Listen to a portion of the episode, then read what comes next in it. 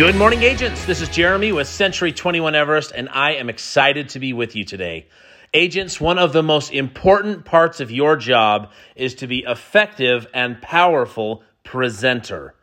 When you present well, you know your odds increase of getting individuals to say yes, to trust you, to work with you, and to sign on the dotted line. So, as you consider the important aspects of presenting, whether that be what you're going to say, how you're going to say it, when you're going to say it, it is essential that you are prepared in every single way.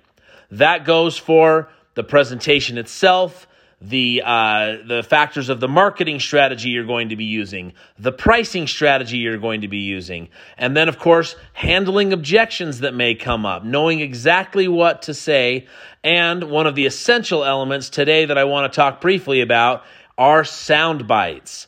A sound bite is a 10 to 30 second mini commercial that you share with somebody to give either an example or a victory or a statistic or something to share with them that in fact happened that helps them work toward working with you. For example, my company sold over a thousand homes last year.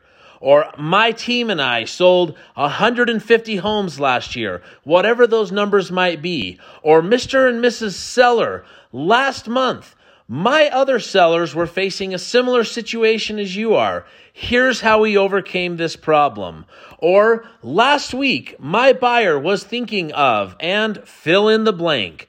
Agents, this is your opportunity to take a look at all of the many different um, concerns, questions, selling points about what you do, and not just telling people but adding an example, or as we call them, a sound bite to your presentation to add a little more flavor, a little more validity, and certainly something that's going to be appreciated by everyone participating. So, agents, take a look at the different objections you might face.